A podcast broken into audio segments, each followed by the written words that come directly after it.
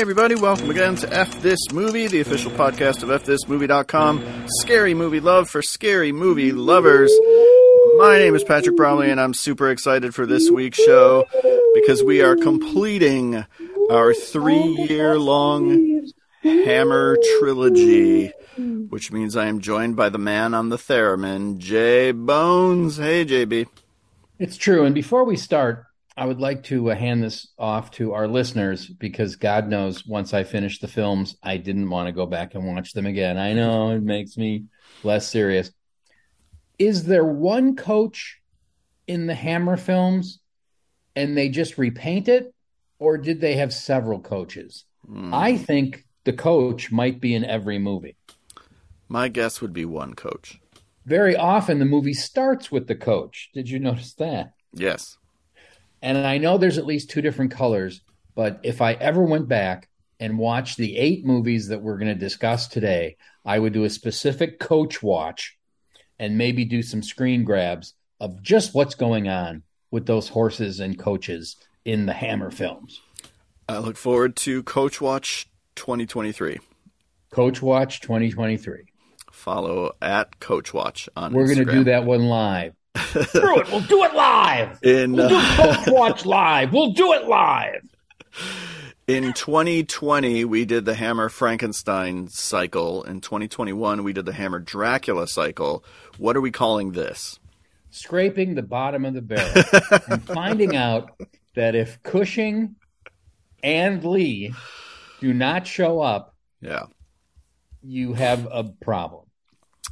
Hammer outliers. What are we calling this? Oh, um, loose ends. Okay, I like it.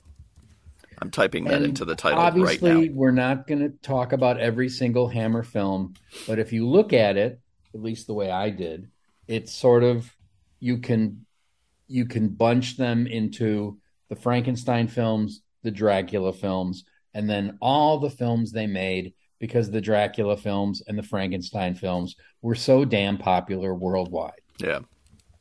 Um, before we get to talking about Hammer films, of course, we're going to read some of your Scary Movie Challenge reviews. If you're new to the Scary Movie Challenge, every day during October when you watch a scary movie, go to fthismovie.com and leave a seven word review for the scary movie you watched on that day's posting.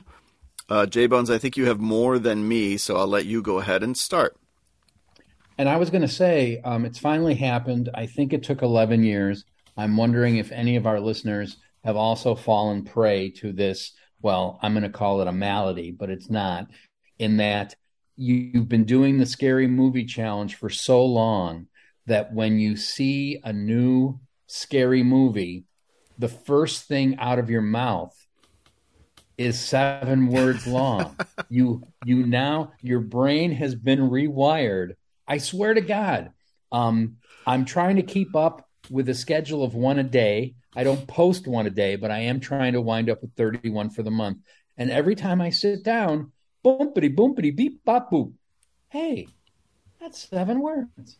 I'm done. Chris Cooper reviews the new Munsters movie from 2022 and says they should make this a TV show. I believe that was the thesis of our Patreon exclusive Munsters review that it would work really well as a TV show. Yes. And as much as I want people to subscribe to our Patreon, um, I think you could summarize that podcast in, I don't know if it's seven words, but it is one sentence. Have you seen the original TV show? uh, Adam Story says of Hocus Pocus modern kids' movies need more virgin shaming. You know, that almost made my list. I read that last night. Alex Zeter or Zider reviews Hellboy, Hellraiser 2 from 1988. Hell, Hellbound, Hellraiser 2. I'm, you're right. Hellbound, Hellraiser 2. I can't read my own handwriter. Um,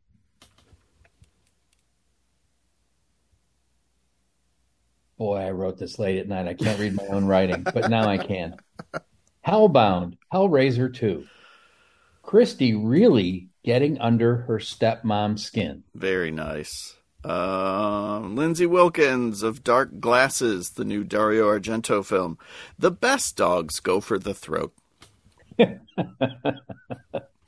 Mookie reviews the original The Fog, uh, noting that it's a first time viewing. Glowing Fog brings stabby ghosts. Happy Centennial. Stabby ghosts are my favorite kinds of ghosts. Um, our very own Adam Riske of Hostel 2005. Why I avoid World Showcase at Epcot. Friend of the site, Mac McIntyre, reviews The Night Key from 1937, a, a true obscurity. Yeah, I don't saying, know that one. Say that again? I don't know that one. Uh, not many people will. In fact, after I read his review, I have a comment. The Night Key from 1937. The blood curdling terror of rival security company. In the late 30s, Universal and other movie studios were getting a lot of pushback against horror films, which in, in the early 30s were pre code and were pretty nasty. And England was thinking about banning them. So you see Universal sort of dialing down the terror, and you see Paramount specifically doing these sort of hybrid horror films where, oh, it's a horror film, but it's also a newspaper movie. And there's always a newspaper guy. Say, what's the doctor have in store for us tonight? Um, and it looks like they're trying to hedge their bets. Um, but that makes the history of horror more interesting. In fact, all the studios stopped making horror films for a couple years during the England ban, and then Universal started again when they released Frankenstein and um, Dracula on a double feature, which did land off his business nationwide. Right. There we go. We get all those late monster rally films because they were trying to cash in. Nice. Uh, what's my next one? Uh, Chris Cooper of The Woman from 2011. Definitely not a typical parent teacher conference you know, you're reading all these that almost made my list. This is proof that we all have the same uh, sensibility when it comes to these seven word reviews. The same sense of humor. Jan Peters reviews the recent Malignant from 2021 and says, There's only room for one of us. Ah, uh, my next one is a Jan Peters also. From Beyond. No, I mean the other other hole. was a Jan Peters double feature. Adam O reviews Dracula, the Hammer Dracula from 1958. Dracula should invest in some heavier drapes. uh, damn it, of what lies beneath. Harrison, you're only supposed to cheat up. I I swear to God, like Malignant, you and I are now one person. Every single one you're reading, I came close to writing down. Michael P. reviews. Um, oh, friend of the site, Michael P. Yeah. reviews Nightmare on Elm Street from 2010. Oof. Springwood is in Elk Grove? No way. and there's a story behind that. Um, the remake, the besotted, useless remake, uh, was partially filmed at the high school where I taught for 33 years. And in fact, I had an opportunity to be in that opening shot. And for some strange reason, I said, nah, I'm just going to go home. and so I did. And then eight or 10 months later, the movie came out, and it was like, I have never been happy. Yeah, right. Dodged the bullet. back two hours of my life. My God, I could have been in that. Oof. Uh, runaway dual rig of scarecrows. For these mercenaries, it's the last straw. Oh, I saw that one coming from a mile away. Rocco T. Thompson reviews The Awakening from 1980 and says, almost worth it for Heston Mummy Punch. You'll Louis, know what he's talking about if you've seen the movie. Uh, Louis Viljean of X from this year. Lack of porkin leads to a forkin. you know, I was very surprised, and maybe I shouldn't be, about how many people are doing the rhyming thing this year, and specifically how many people are doing the alliteration thing. That maybe for for a few years we would always rhyming read... thing less and the alliteration thing a lot less for a few years we were always reading the alliterative ones and i think ah. people were like well this is how to get my review read That's my ticket to the podcast. um, Frank Levesque reviews Texas Chainsaw from 2013 and says, Why you kill all those people? Cause. uh, my next one is also a Frank Levesque. I like that we're on parallel lines of thinking here. The House on Sorority Row. All good practical jokes involve a gun. That was true when I was in college.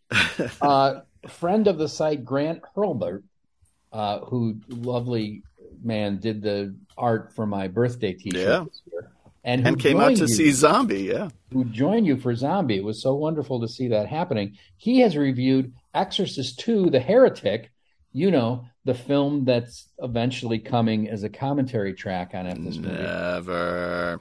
And his review is give the kids what they want. Locusts. Also true of uh, Jurassic World Dominion. Is that what the most recent one is called? Yes. Okay. A lot of locusts in that one. Uh, I have another Frank Levesque of the Poughkeep- the Poughkeepsie tapes. Damn it! Thought these were Pew's Keepsy tapes.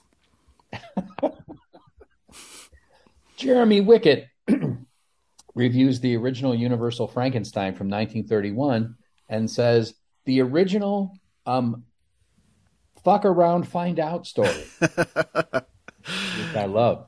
Reed Strickland of Hello Mary Lou Prom Night 2. Watch Carrie and Exorcist trailers. Make movie.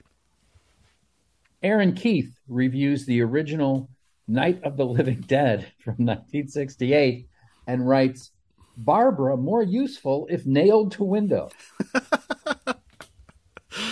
Uh, Lauren B. of Death Dream from 1974. This is why moisturizing is really important. Someone named Jan Batig Hmm. uh, reviews the original Arsenic and Old Lace from 1944 and writes Grant rants as sweet ants decant. Charge! Nice. So get that last bit if you've seen the film. as But again, as I watch there's, it.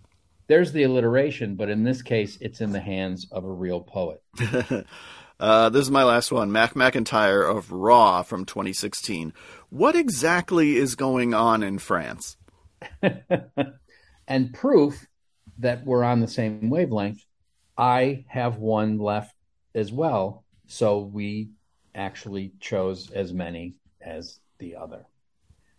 And uh, I got to say, I love this one with all my dark little heart. TJ Mackey reviews Misery from 1990 and writes Warning, hobbling may cause one to cock a duty. These are very funny. We still have uh, just under a week left in Scary Movie Month. Please keep it up. Uh, thank you once again to Miko Vinica for counting these every day. He's been keeping count. If you follow him on Twitter, he's posting the count and uh, has been responsible for like closing the thread each day. And it is an invaluable task that we so appreciate. So thank you again to Miko. Keep it up.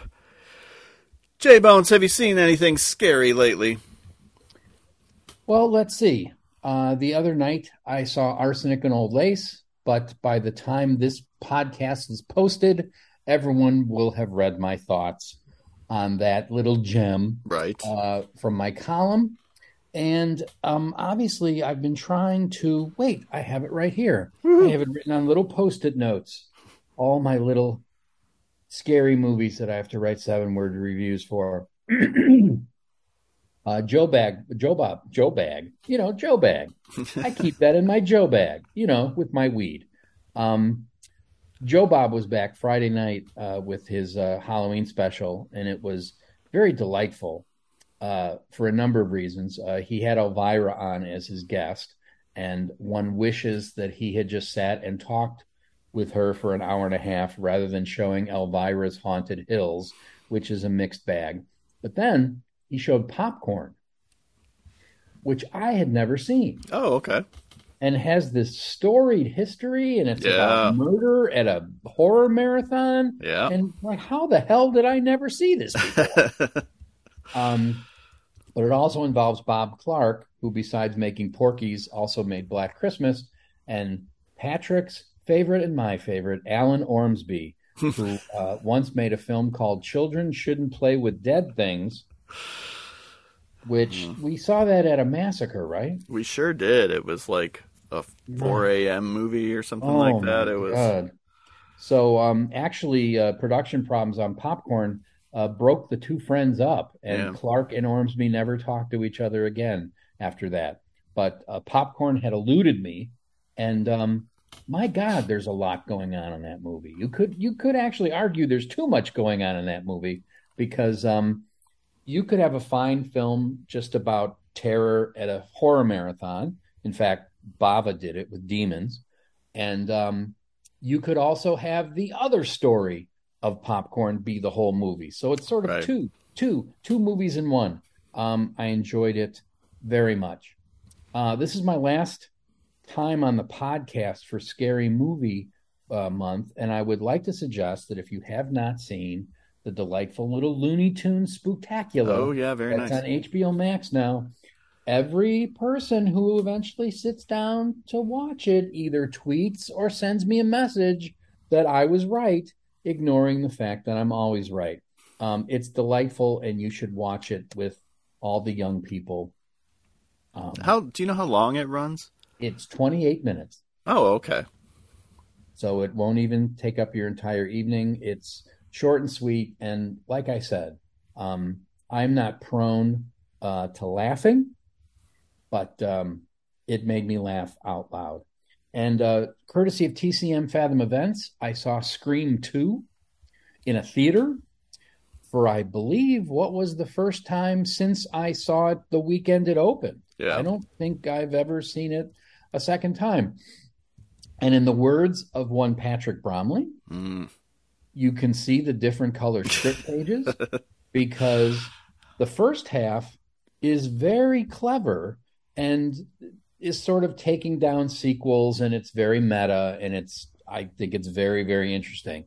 And then it at almost exactly the midway point, it just falls apart and becomes another film where Kevin Williamson is bending over backwards to trick you in the honest way he did in the first one, but you know, you can't reheat a souffle. It's very hard to come up with a second ending that's as good as the ending of Psycho. And so it's a bunch of nonsense about who done it. But um, for the first 45 minutes, I was like, I don't remember this being so good.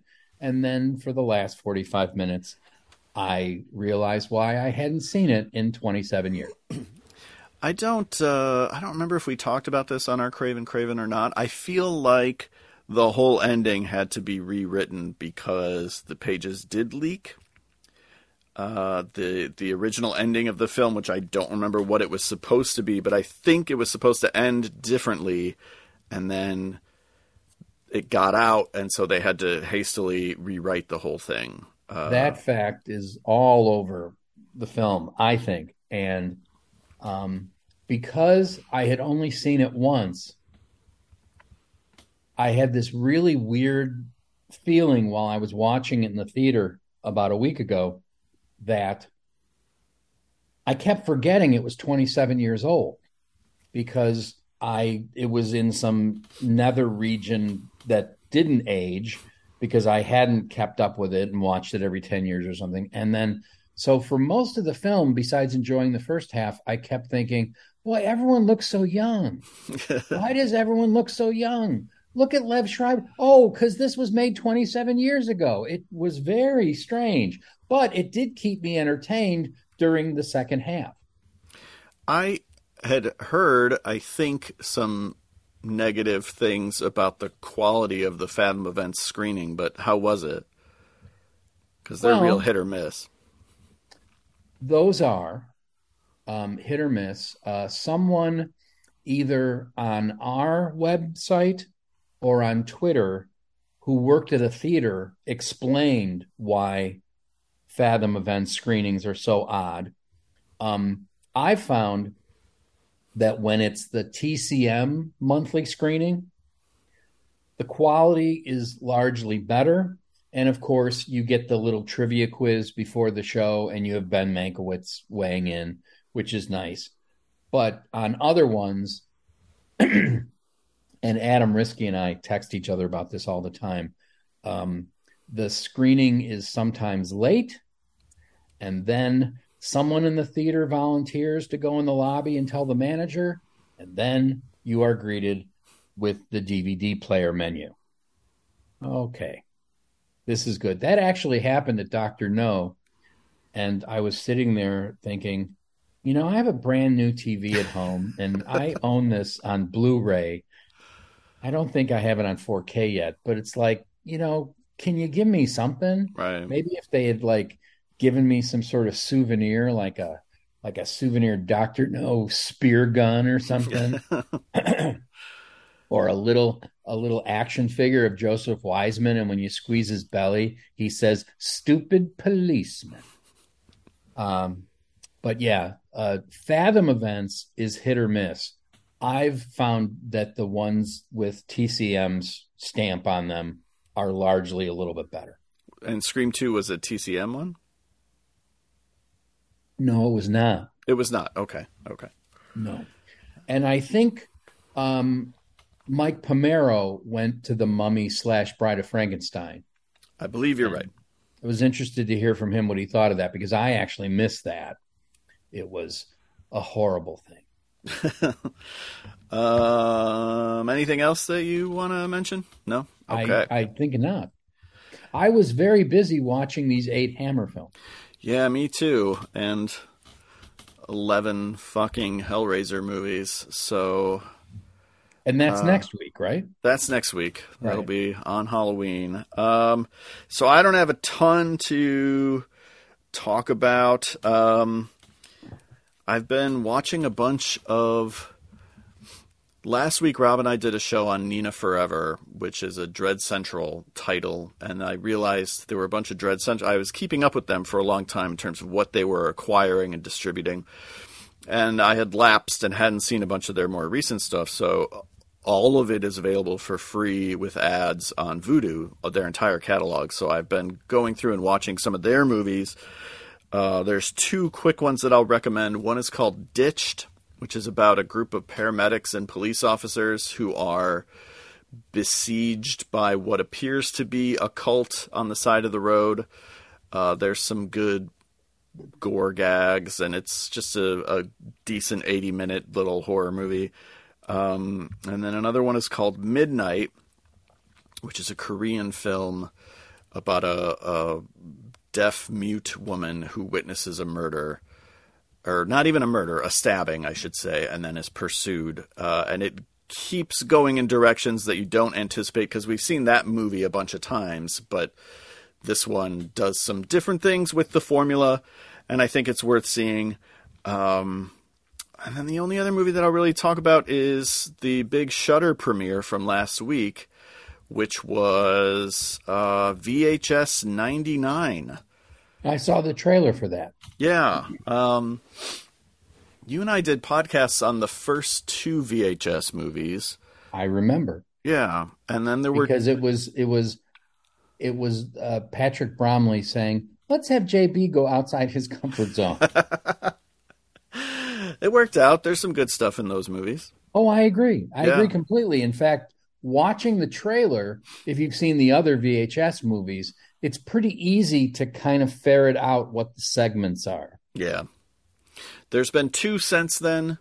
Um, and then, so there was VHS Viral, which is probably my least favorite, and then VHS 94, I believe, which came out last year.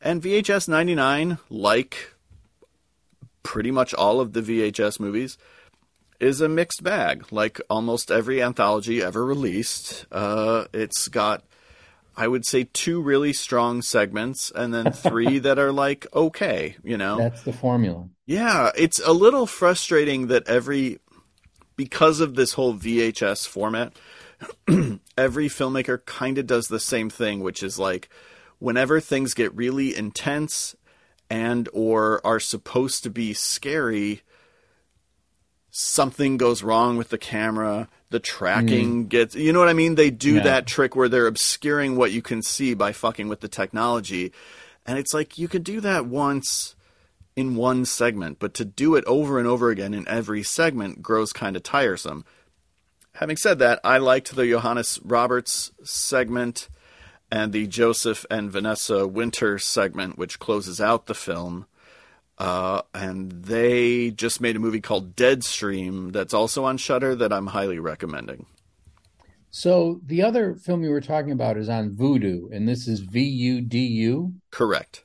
So Vudu is now not just a depository for digital movies that you buy um, and want to stream because you know when you get the digital code Yeah. and you can throw it onto iTunes or Yeah. the movies anywhere. Yeah. One thing that I've ever bought would only let me put it on Vudu. So I have a Vudu account for all the episodes of the original Batman TV show Okay. and that's the only thing in Vudu. now you're saying that I can turn on the voodoo. Only if oh, you call it the voodoo. Saddles joke, and there will be choices available to me, which is to watch a movie with ads. Correct. Oh, okay. Well, this this means I should check out Vudu because when I moved, I dropped some of the streaming services I was subscribing to, and with one exception, I really don't miss them Yeah. and am trying to streamline a little bit. You know, you want to get it down to an even eight hundred dollars a month. you really don't want to go over that threshold for streaming services. Um, but yeah, There's a, so there's a weird phenomenon. What's the one that you miss, by the way? The one streaming Um, service that you miss. the minute I dropped uh, the Netflix machine, they started posting things I actually wanted to watch. I see this as deliberate and specifically. I know Netflix is a nationwide concern, but they're specifically targeting me. The other funny thing is, ever since I dropped it, on a weekly basis, they send me an email trying to romance me back. and every week, the the price goes down. It's like, hey, how about nine ninety nine a month? Would that get you back, Tiger? and then once they sent me an email that just said, "You up?" which my younger friends explained to me.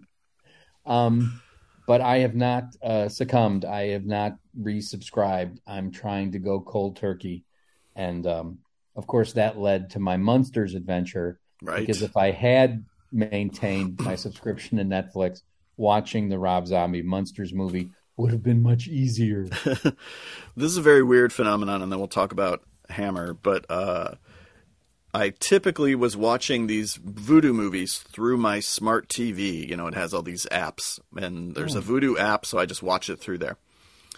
Uh, and there's ads, but it's like they're 19 seconds long.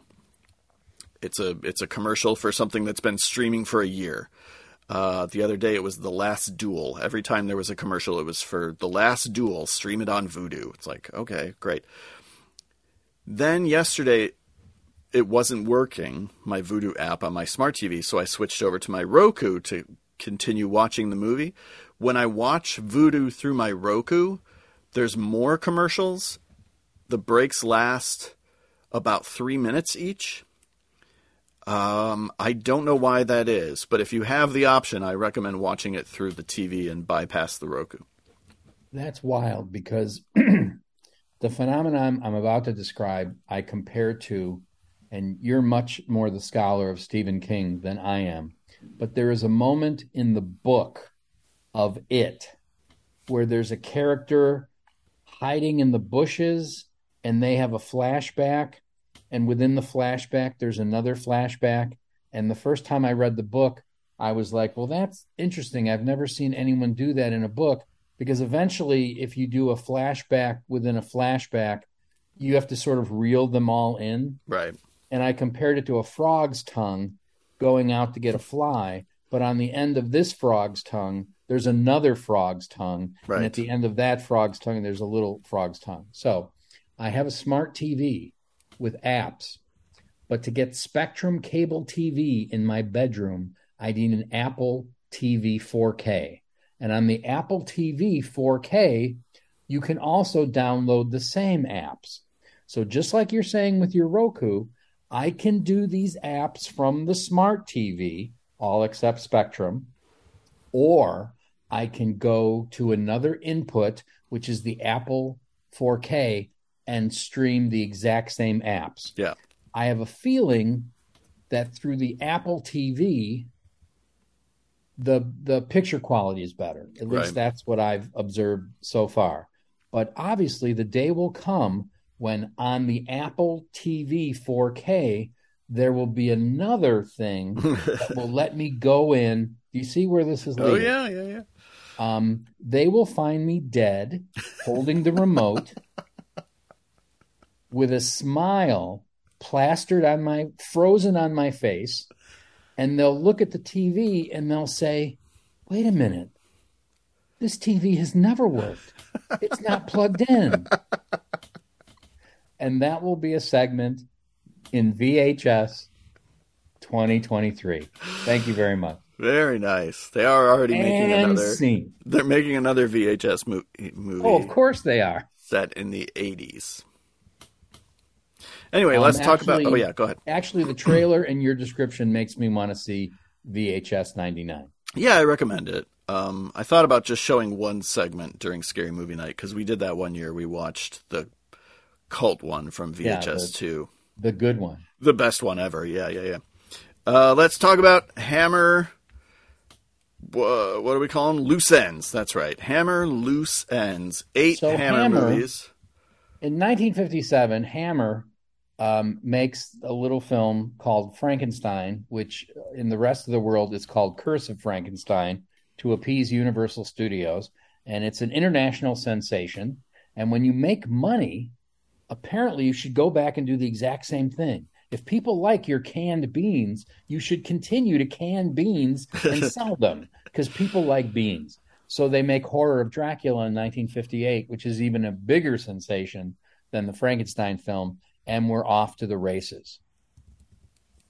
So The Mummy, which is the first film we watched for the Loose End show, hmm comes out in 1959, and you can see that they're following the Universal playbook. hmm That they're this is sort of pre-sold, and people like the Mummy story. But I thought what was interesting watching the Hammer Mummy because I hadn't seen it in a real long time is that while it's the story of the original Universal Mummy, they resort to a trope from all the sequels um, that Universal made, in that in the Karloff mummy, he's the mummy, and then off screen, he takes off the bandages and he's Imhotep, Mhm. and then he causes mischief. But what this leaves you with is a movie that only has a mummy in the first 10 minutes. So Right. the way we get around this is we introduce a second villain. Um, in most of the Universal films, he's called Ardath Bey.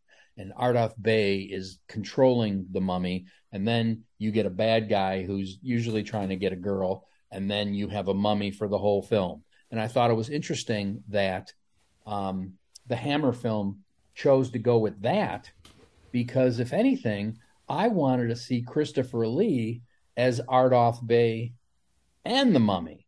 Clearly, those meager special effects were within their Hmm. um, uh, purview and their budget. But another thing that you see Hammer doing with the mummy is they're really hedging their bets with what they think is popular because basically in the mummy you get Christopher Lee as the villain and Peter Cushing is the hero and it's basically a replay of Dracula Right. just like the universal mummy uh, follows the Dracula template to a T, even having scenes that are very, very similar. Yeah, this one is a. So this was one of the two that I didn't own. So I rented this from Amazon. I had never seen it before. It was, I think, one of two that I had never seen, also, and um, partly because of the month I'm having, partly because I we did have to watch eight of these on top of having to watch all these other movies. Like a lot of these, I feel bad washed over me a little bit and not even in a bad way because there's something about hammer that i like having it just wash over me Um, so I was like, this is a totally competent mummy movie, and it's cool to see Christopher Lee playing a mummy, and Peter Cushing is always good, as you pointed out, like never phones it in. Um, but I just was sitting there the whole time thinking, like, there aren't very many really great mummy movies. That's true. And I know whenever you see some sort of documentary or compendium, it's one of those cases where if they're going to show a clip from the mummy, they always show the same damn clip. It's the clip where the mummy comes into the parlor and um, uh, Cushing has a, a, a, fireplace poker, but that's no good. And and and uh, Peter Cushing shoots him a couple times. It's the mummy attacking right. Peter Cushing. Right. That's the only scene you ever see from this mummy. I do know that this mummy cost Hammer a little bit more than the previous um, horror films because they had to build that Egypt set. Oh. And at the very beginning, when we start on the set, it's a obvious that we're not at the Bray Studios outdoors, which is where we are largely in the Dracula and Frankenstein film, but also the way the camera lingers over the set for the first 10 minutes of the film, it's like, oh, okay, they spent some money on this and they want it to take up some screen time. Yeah. Yeah. Um, I found myself growing a little impatient during the extended flashback with Christopher Lee, which felt. A, I mean, I know part of it is like we have to tell you the origin of the mummy, and that's part of every mummy story. But part of it, to me, smacked of like Christopher Lee being like, "Hey, would it be cool if I wasn't under bandages for the entire movie? And can you find me some screen time where I just get to be Christopher Lee?" Right. And what I was saying uh, previously would have solved that if they had just let him play right Imhotep and the Mummy.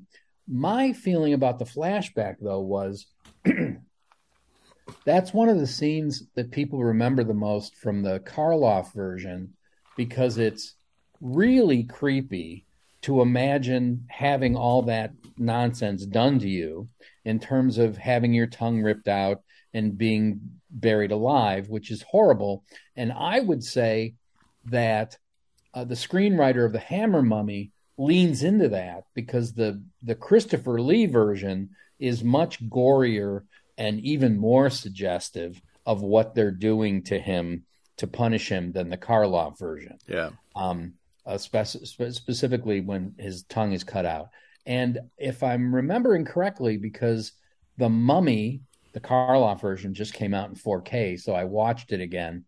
I believe I misremembered the Karloff version that when they put him in the the sarcophagus, they throw in um, scarab beetles.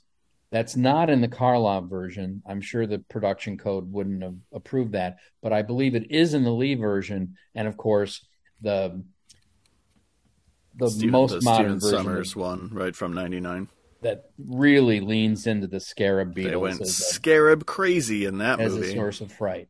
Um, so again, just like the Hammer, Frankenstein, and Dracula, you see them taking things that were beloved from the Universal films and just sort of amping them up.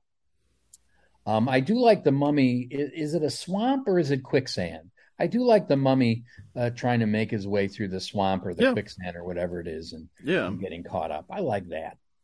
Yeah, I just was sitting there trying to think of like what are the good mummy stories and honestly i still think my favorite and this i know is blasphemy even more than the universal one even more than the hammer one is the 30 minute segment at the beginning of tales from the dark side the movie lot mm. 249 i think it's called well I, I, can see that best movie mummy ever also when the stephen sommers version came out he got a lot of credit for this and rightfully so that he suddenly had this inspiration. Well, what if the mummy was a chapter of the Indiana Jones saga? Yeah. Discuss. Because one of the problems with any mummy story is that the mummy is sort of shambling and slow. And if you keep your wits about you, it shouldn't be that hard.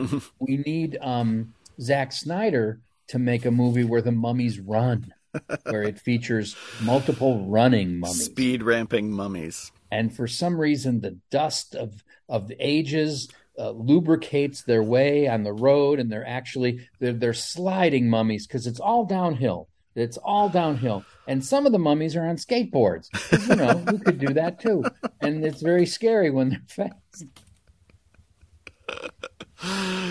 Release the Snyder Cut with more skateboards. I understand why you found it hard to find the mummy because I'll show you how old the Hammer mummy is, at least on disc. My copy is still in one of those cardboard oh, okay. cases, and I never got rid of it. And clearly, if Shout Factory's listening, there must be rights issues or something because that one's due for an upgrade. Um, that one's due to be spiffed up. I mean, come on, what are you waiting for? The other one sold well. Yeah, they did, and they did a bunch of uh, Hammer movies. They did. They have a licensing deal with Warner Brothers, who I think distributes this version of the Mummy. They did.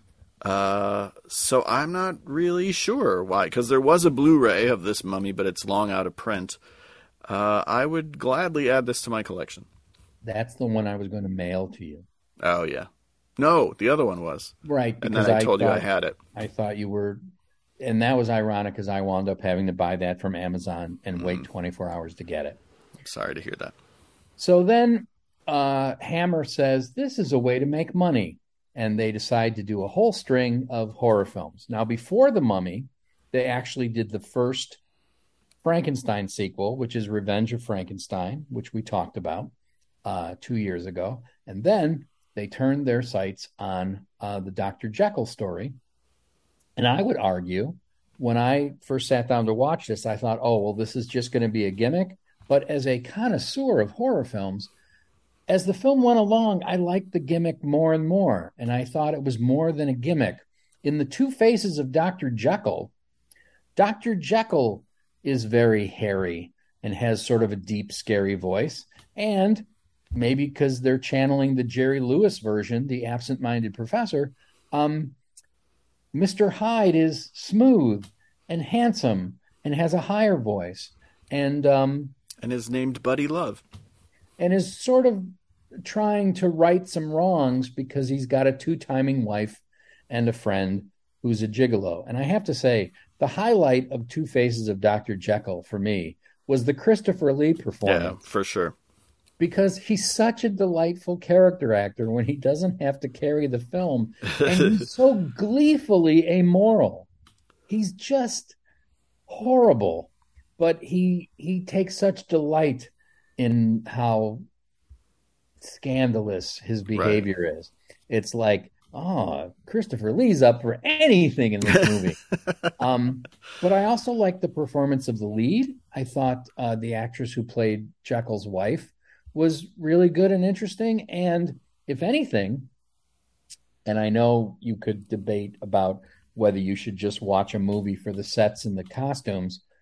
This one has really beautiful sets and really beautiful costumes. And speaking of character actors, uh, I guess when Oliver Reed is a contract player, he sometimes shows up as something other than the werewolf. And he's in this in a very small part playing sort of a loudish brute. Right. Um, yeah, we'll get to sets and costumes when we talk about Phantom of the Opera, but uh, I had seen this before and wasn't crazy about it. So watching it this time, it actually improved a lot. I yeah. don't know why, but I was like, oh, this is very watchable and actually kind of good. And I'm with you in that, like, I didn't think I loved the conceit of making it doing it Nutty Professor style, where like Doctor Mister Hyde is very handsome. At the beginning, charming. it seems like a gimmick. Yeah, well, one of the delights of like you know the Fredric March, Doctor Jekyll and Mister Hyde is the cool makeup and watching him get more and more repulsive as the movie goes on, or even the John Barrymore version. You know, not so much the Spencer Tracy one. The Fredric March version is coming out on Blu-ray next week. I know. I'm Finally. very excited. Yeah, yeah, yeah. Do I get rid of my double feature DVD that has the Fredric March and the Spencer Tracy? I still knowing... have that too, and that's in a cardboard flipper as yeah. well. Or do I hang on to it in the thinking that someday I may want to watch the Spencer Tracy one again? But Warner Archive also put but I'm not buying the Spencer Tracy on Blu-ray. You're so not going to buy that as a no. standalone. No, I don't like um, it. Well, at some point after the podcast, we'll have to decide which of us keeps the flipper and which of us discards the flipper.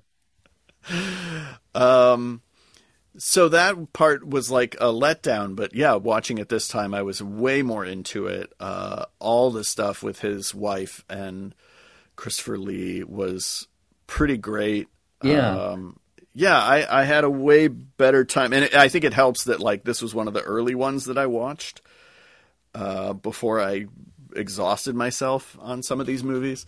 Um, so I was a lot more game, I think. Um, but yeah, it's it's really solid. The other thing I thought as I'm watching the two faces of Dr. Jekyll, and at this point, as the films begin to all merge into one meta yeah. film, correct me if I'm wrong. The climax of Two Faces of Dr. Jekyll features fire, does it not? Uh, that sounds right. Or am I thinking of Curse of the Werewolf? Well, Curse of the Werewolf does too, as does Brides of Dracula. My point here is as I'm watching Two Faces of Dr. Jekyll, let's just say there's a lot of fire at the end. I bet there is. It was three weeks ago I watched this film. Um, that Hammer starts leaning into the fire. And Hammer's fire effects are very interesting because you watch and you're like, how did they not endanger the actor? And I know in Brides of Frankenstein, the way they did that was by endangering the actor. um, Peter Cushing was actually very close to the flames when he filmed the climactic sequence. But it made me wonder if the actors in Hammer's films had this stiff upper lip, let's get through it attitude. And Hammer realized that a lot of fire was one of the cheapest special effects you could muster. You we buy some kerosene and we set everything alight. And you know, and then we don't even have to break down the sets because they're reduced to ash. um, that fire really becomes something that uh, travels in a lot of the Hammer films. And I had a feeling, unless I'm misremembering Revenge of Frankenstein, that Two Faces of Dr. Jekyll might have started that. Trope. Okay. Okay. Um, and now, how did you watch this? Do you have that Echo Bridge double feature, or did this come from that massive set that they put out, or the Mill massive, Creek, not Echo Bridge? The massive set. That, okay. That you know, thank thank the Lord I bought all these things because as you go picking around, you find out, well, I have three copies of the Gorgon, but no copy of Plague of the Zombies. Thank you, Shout Factory. Uh, so, in terms of Hammer history, yeah, um, Two Faces of Dr. Jekyll um, is not a very big success. Um, it is a disappointment for Hammer. And so when they go back to the well, they think, well, we'll do Dracula again. We already did Frankenstein again. But Christopher Lee is either unavailable or doesn't want to repeat the part. And so we get the curious Brides of Dracula, which we've talked about, which has Cushing but not Lee. And I would maintain it's one of the best Hammer Dracula uh, vampire films. I think we discussed this last year. Um, clearly, one wishes that Lee were in it. I think it would hands down be the best. It's and like if, again, if in Brides her... of Dracula, spoiler alert, you see the screenwriter trying to top the incredible climax of horror of Dracula by coming up with something even more crazy, and I would argue succeeding. I won't give it away, but uh, Brides of Dracula is a success, and so in 1961 they decide to make Curse of the Werewolf.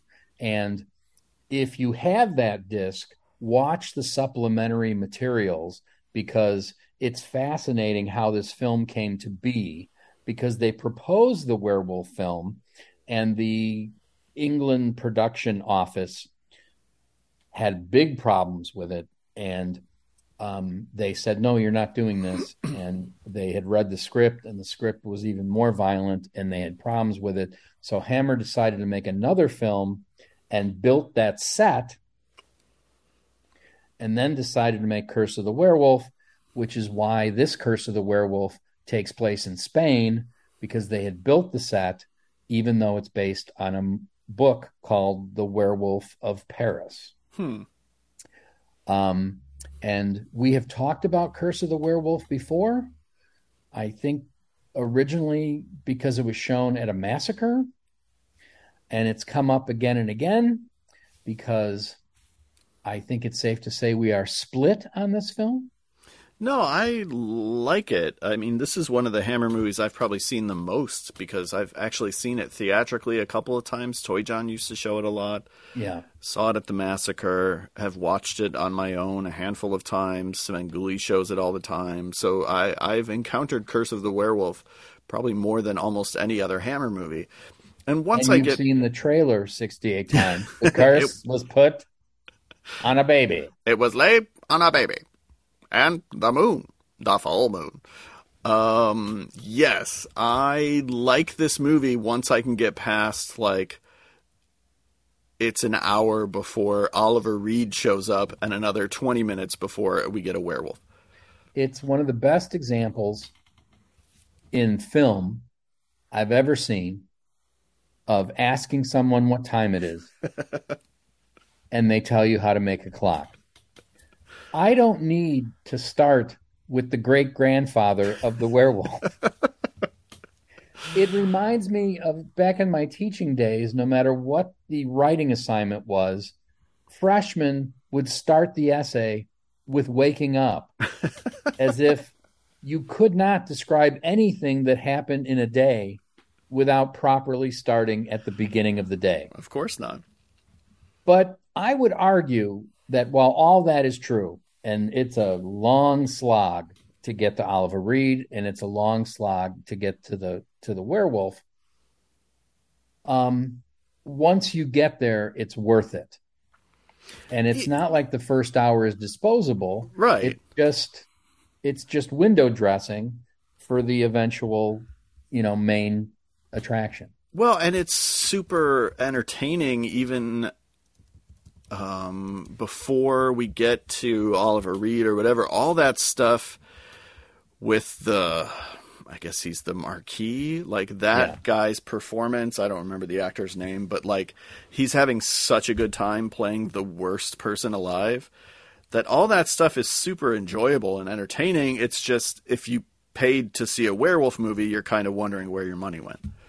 And I can still remember, I'm guessing because I'm still living in Bellwood, Bellwood, Illinois, Mm. nightlife capital of the Midwest, um, that I'm about eight and I'm watching this on the ABC 330 movie.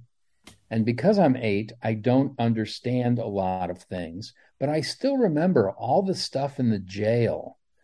Even at eight, I was like, no, this is messed up. Why are they why are they putting the pretty lady in the jail cell with that, you know? Um, so this film imprinted on me at a young age. I have to say, um, Oliver Reed sort of proves in this why he would later become this movie star because he brings it. I mean, he's certainly the opposite of phoning it in. And um, although I would argue that Hammer's makeup person will sometimes run hot and cold, this is one of the this is one of the iconic werewolves of the movies. I mean, Yeah, it's for sure. a really great makeup and suit If Um, only there was more of it.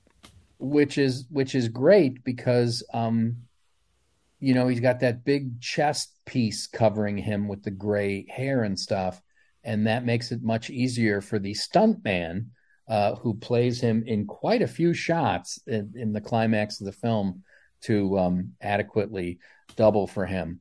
Uh, this film had massive censorship problems in England, and as the two gentlemen on the audio commentary point out, the version that was released in a, in the United States, completely uncut, no problem, no controversy, basically released with a G rating, um, is cut to ribbons in England to the point where the the narrative is incoherent. Oh wow.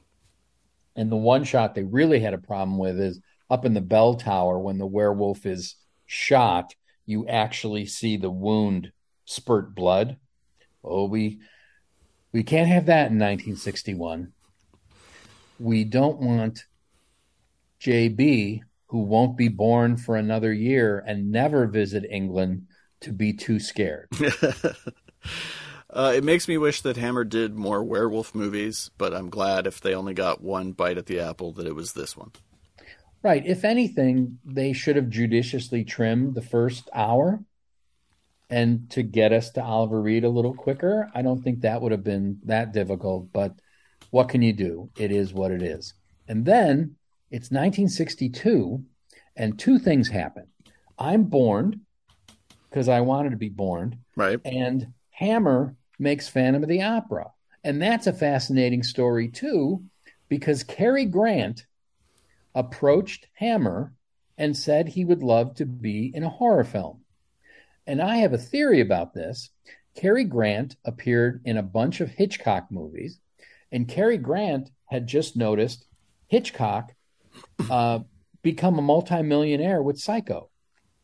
I think Cary Grant was impressed by the fact that with a low budget, and Hammer was known for its low budgets, with a low budget horror film, you could clean up. So why not go to England, appear in a low budget horror film, agree to star in it for 10% instead of your usual salary, and clean up? And Hammer thought if they were able to get Cary Grant, it should be some sort of prestige right. production. And maybe he wouldn't play the monster. Maybe he would play the second lead. He would play the monster hunter. And so, if you're looking at prestige horror, you have to go back to Phantom of the Opera. Uh, the Claude Rains Universal version is such prestige horror; it's practically not a horror film. uh, so that'll work perfectly. And in fact, I don't think Cary Grant was ever slated um, to play Eric. I think he was supposed to play the the gentleman who tries right. to put things right, the, the romantic lead. Raoul in the musical, I don't remember what they name him in the Hammer film. And obviously, Cary Grant drops out pretty early, but even without Cary Grant, let's go ahead.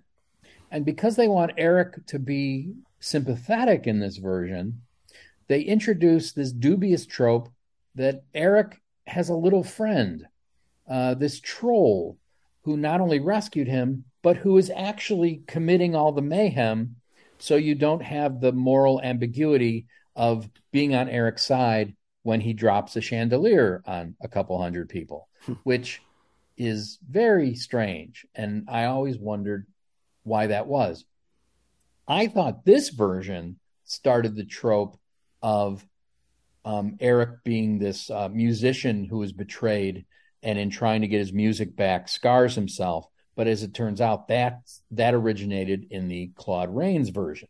In the book and the Lon Chaney version, it's never explained why Eric looks right. that way. Right. He's simply grotesque. Right. And he loves music. Discuss. Um, so it's interesting that they're sort of picking and choosing from the different versions and also trying to make Eric sympathetic. This version what most people call the Herbert Lom version, is the version I grew up with. I think I've seen this film a hundred times. It was a mainstay on television. Every time it was on, I watched it. Um, the production values are amazing yeah. considering what they spent. Um, specifically, that set of Eric's lair where it's all full of water and things. And if you listen to the audio commentary on the disc, Hammer didn't think it was worth it to warm that up. it was freezing. Oh no.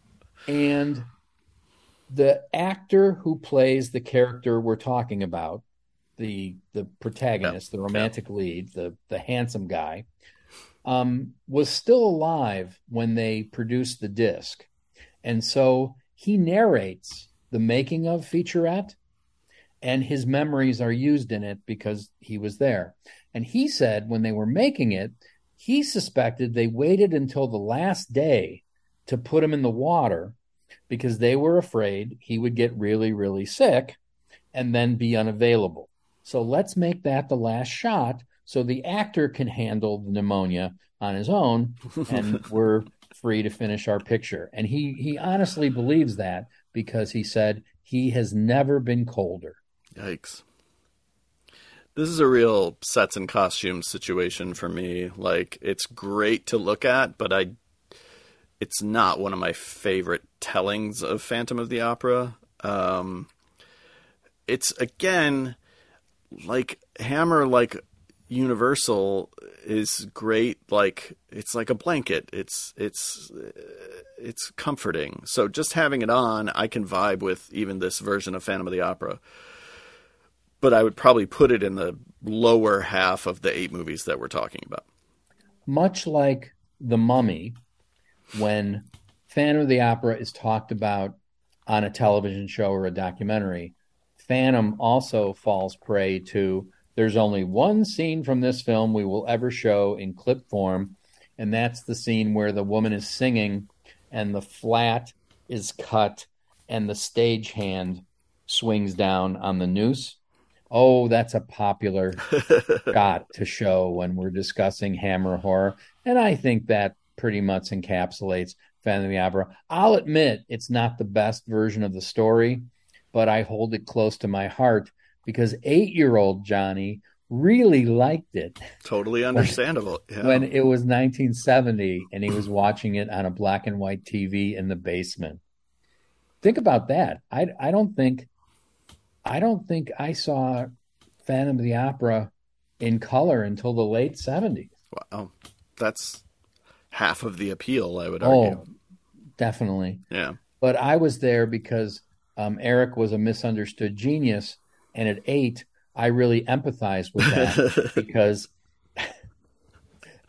when I was eight, I felt I was an un, I was a misunderstood genius but my parents wouldn't listen to me. Mm. But Just mom, like... why don't you go out and play? Why are you always sitting around the house reading books? But mom, I'm a misunderstood genius. Ow. Stop hitting me. Don't hit misunderstood geniuses. um, next is uh, The Gorgon from 1964. And The Gorgon is the blueprint for how you should make what I began to call in my mind the detective Hammer films. That there's a mystery and the mystery has to be solved. And I thought The Gorgon was really, really entertaining for a number of reasons. And one of them is because Lee and Cushing are both in it. Yeah both sort of playing against type, although you can argue that that Cushing is channeling Dr. Frankenstein. But I really, really like the Lee character because Lee is sort of uh, channeling Sherlock Holmes. Mm-hmm. He's trying to figure the whole thing out. Mm-hmm. And um, I thought it was massively entertaining. And not to jump uh, channels here, but it seemed to me that Plague of the Zombies was trying the same thing. We have to figure out what this mystery is right. and failing. So, Gorgon and Plague of the Zombies are two sides of the same coin. Here's how to do it right.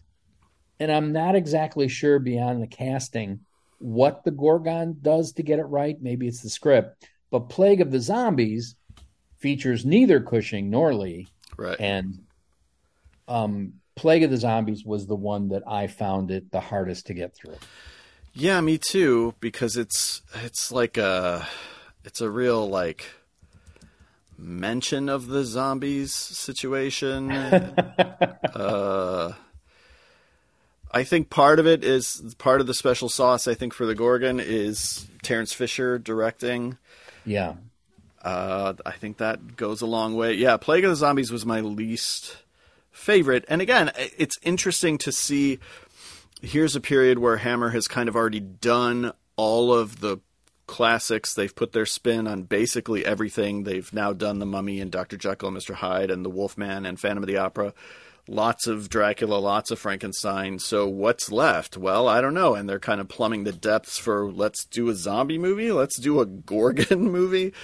Um, I think they have much greater success with the Gorgon, uh, which is a, a, a real gem, I think, in the Hammer catalog. And Plague of the Zombies for me was the low point. And for the first half, as you mentioned, I think Plague of the Zombies suffers from the same problem as um, Curse of the Werewolf, Yeah. in that for the first half of Plague of the Zombies, it's Plague of the Bros Mm-hmm. because we keep getting those fox hunting jackasses. um, and while it's later explained that they're the bad guys' army, it's it's not the same. And you get all the same trappings of Hammer, of course, the sets and the costumes and the performances and, and such, which leads you to believe that you're going to get the other half. Right. But in the Gorgon, you get it Yeah. and and and I think you put your finger on it. It's it's Christopher Lee, it's Peter Cushing, and it's Terrence uh, Fisher directing. And then in Plague of the Zombies, you don't get it. I'm not telling people to avoid Plague of the Zombies at all cost. Um, there's a lot of people who really like the zombie design. They like the zombie I can see makeup that. at the end. Um, in fact, it's become an action figure recently, um, finally. But um, I'm not saying avoid Plague of the Zombies, but I'm saying avoid Plague of the Zombies like the plague. it is a bummer that this is the one that you had to uh, buy.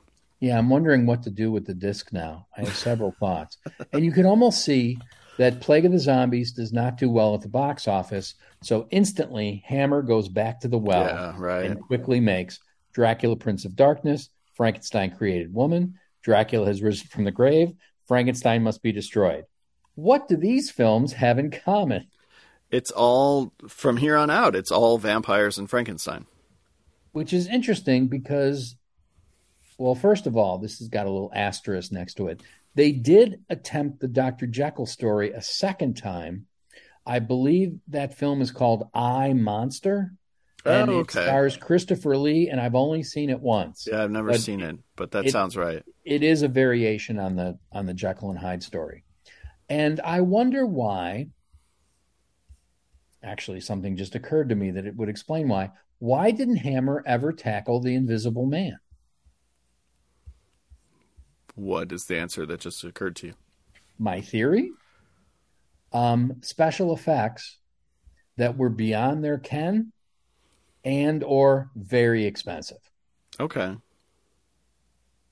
Yeah, I guess. I mean, part of the Unless in the first scene, uh, the invisible man sets fire to everything. And, part and of the go on from there. part of the whole ethos of Hammer is like, well, we can do it either more lavishly or we can bring more, you know, sex and violence to it. And maybe they just couldn't with the Invisible Man. Maybe it was too tough a nut to crack for them. And speaking of sex and violence, Patrick, Oh, we're getting to my favorite period of Hammer now. we now start the long downhill slide I love it. that brings us to uh, martial arts films and Not, not the best. and naked female breasts. Vampire Lovers from 1970. And I had not seen this film in a really long time. And I think 60 year old JB reacts very different than 18 year old JB because this film is beloved largely for one scene. Sure. And upon this rewatching, I thought that scene was so out of character with the rest of the film. It's so odd, and that the film would benefit by not having it. Okay. Interesting. It's the it's the definition of um gratuitous right. and it reminds me of a story that at a horror con once, someone asked Peter Cushing about one of these really salacious scenes in one of the later films. And Cushing laughed and said, Oh, my dear boy, I wasn't there that day. Peter Cushing rules. I am a big Vampire Lovers fan, admittedly. Um, I wasn't a big. I I feel like the '70s is. Uh, I wouldn't have predicted that the 70s was my period for Hammer because they were sort of on their last legs and trying whatever they could to stay relevant, and that was being more sexual and more violent. But I remember even doing Frankenstein from a couple years ago. I think the standout for me that I didn't realize was Frankenstein and the Monster for or Frankenstein versus the Monster from Hell, Frankenstein and the Monster from Hell. What the hell is It's the latter, but I had the I had the same reaction. It they were actually trying something new Yeah. with vampire lovers. It seems, and I don't think this was intentional. Vampire lovers. I think this kicks in with Twins of Evil. That it's almost like they're trying to um, start their own subset based on these Carmilla novels, and it's the Karnstein trilogy. It's what's called the Karnstein trilogy, and I'm all for that. Um, I love vampire lovers, but it's this it's this very handsome hammer female vampire movie with this Cinemax scene cut into the middle of it. That's just hey, we we convinced the two of them to do nudity. Let's go. I think Close Ingrid, the set. Ingrid Pitt is so great in this movie, and Madeline Smith's performance I love because it's like a duck that has just been born, that is Yeah. just figuring out the world. She's so just wide eyed and clueless. Uh, it's I find it very entertaining. And the one thing I did um, glom from the audio commentary, and the audio commentaries on the Shout Factory special editions are superb. They really got the right people to talk about these films. Is that one of the commentators had interviewed Ingrid Pitt about her performance in The Vampire Lovers, and Ingrid Pitt said the thing that she kept in her mind throughout the entire film is that when she was dealing with humans, she looked at them as like they were chickens. They're food. That's all they are. They're That's cool. food. And I thought that was fascinating. I love the voice that she brings to it. I love the Mhm. bearing that she brings to it. Um, it's got a super climax that's really fun, Yeah, yeah, yeah. full of different things going on, and it's really spooky. And I would say, um, my love of vampire lovers also spills over to Twins of Evil, which is the second of the Karnstein trilogy.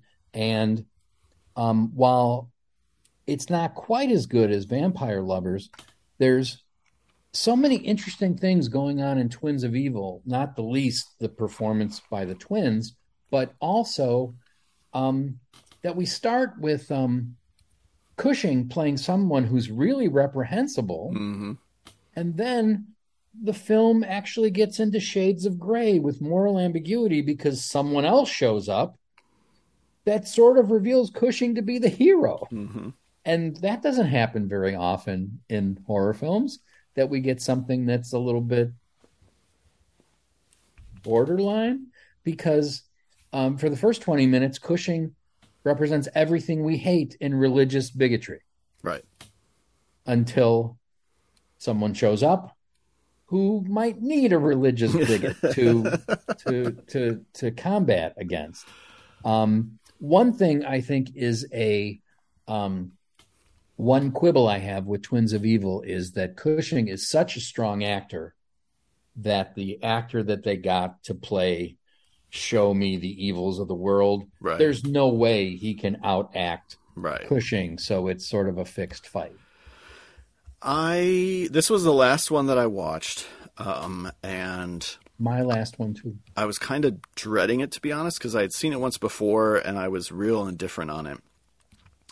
So I was like, all right, I got one more of these goddamn movies to get to, and then I watched it, and this of all of them was the one that really popped for me and like rose in my estimation. Where I was like, oh, this movie's terrific. This is so much fun.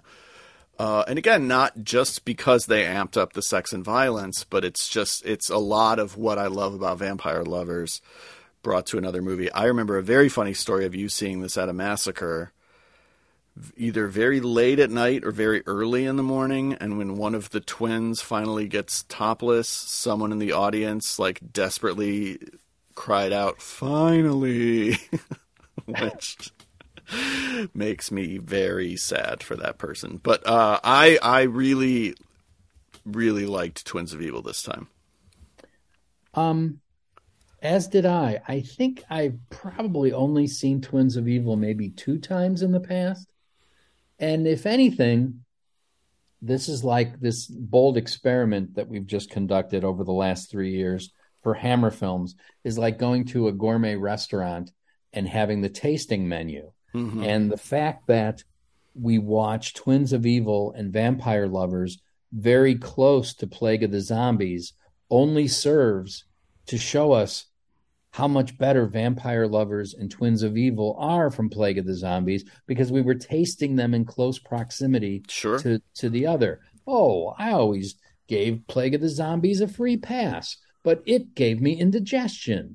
and Twins of Evil was was delightful and had a bouquet. I don't know. I'm Yeah. extending past the food metaphors, but um, I would say of this Hammer viewing, the Gorgon and Twins of Evil really rose in my estimation. hmm And I think maybe it was because I was watching them all in a row. Yeah. But again, as I texted you, they should have given Christopher Lee and Peter Cushing more money. I know these films were made on a budget, but if Cushing and or Lee is in the film, it's a it's automatically better. Right. It's just Right. the game that they bring. Even though I think Lee very quickly begins to devalue uh, the Hammer films, and it gets down to his agent negotiating how many days he would be on the set, and oh, it's much easier if Dracula doesn't talk, and that that doesn't do the performance any favors. Um, the other thing I was thinking, and I I think I brought this up two years ago when we were talking about Frankenstein, is Peter Cushing famously during interviews said that he loved props. He loved being given props. And all the movies we watched for this podcast where Cushing is in them, you see that it almost it almost starts to seem as if it was part of his contract. I must be given something to open. I must be given something to hold. I must be given something to to play around with in my hands. I mean, it's in all of his films, and he's right. It makes it makes the film more interesting. It makes his performance more interesting because what is our day other than manipulating things? Right. Right, now, I'm playing with my phone to look at the list. I have a delightful uh, cup of liquid death uh, mango chainsaw. They have special flavors Oh. for Halloween this year, uh, including severed lime. And um, I'm playing with my USB mic. So now I'm channeling Peter Cushing, Peter Cushing, RIP, um, in that I'm playing with the props on my desk. He's still alive. I saw him in Rogue One. Oh, at that point, we hear the sound of a can of worms opening. Oh, my Lord. Oh, He's my the Lord. third movie in the Karnstein trilogy, Vampire Circus, Yes, it is. which I've never seen. And Adam just told me I really need to see that one because he's a big fan of it. and I haven't seen it in decades. And I'm wondering if it's part of that massive box. It's not. Or- It's one of those Synapse titles, like Twins of Evil. See, I thought that I was just going to go to Amazon and rent Plague of the Zombies, but that's one of the few that's not available to rent on Amazon. Um, if I could go back in a time machine, I would have Hammer release all of their films through the same American distributor. For sure. Imagine the box sets we Right. would now be enjoying Right. if they had released every single one through Warner Brothers. Don't mess around with 20th Century. Don't mess around with Seven Arts. Don't mess around with no, no Warner Brothers. Warner Brothers. Yeah, we're having. In fact, to they released a couple piecemeal. through Universal. Yeah. We're having to piecemeal all of the uh, Hammer movies. And again, I was very fortunate that six of the eight I already owned. Uh, it's the advantage of having a large library, is that, you know, we already have most of these movies. But uh, Physical media, baby. yeah. But now I want to own Twins of Evil, and I don't. So Oh, Twins of Evil. that's another Synapse title. That and Vampire Circus they have. I believe you can rent that on Amazon. Oh, okay. I, I believe that's how I saw it. Yeah, no, that is how I saw it. Okay, because Yeah. um, I would love to have a shiny Blu-ray of every Hammer film uh, with supplements, except Plague of the Zombies. I think had this been like our first show in October and I watched all eight of these in the month of September, I would have had an even better experience doing this whole thing. Not Right, that it was a bad now- experience, Now but it's competing with all the other. 100%. Yeah. You're saying you have horror overload, A little bit. Yeah. which will be the subtitle of the VHS film after the next one. VHS colon horror overload. Well, this was or a fun, uh, VHS colon horror colon. oh, I like it.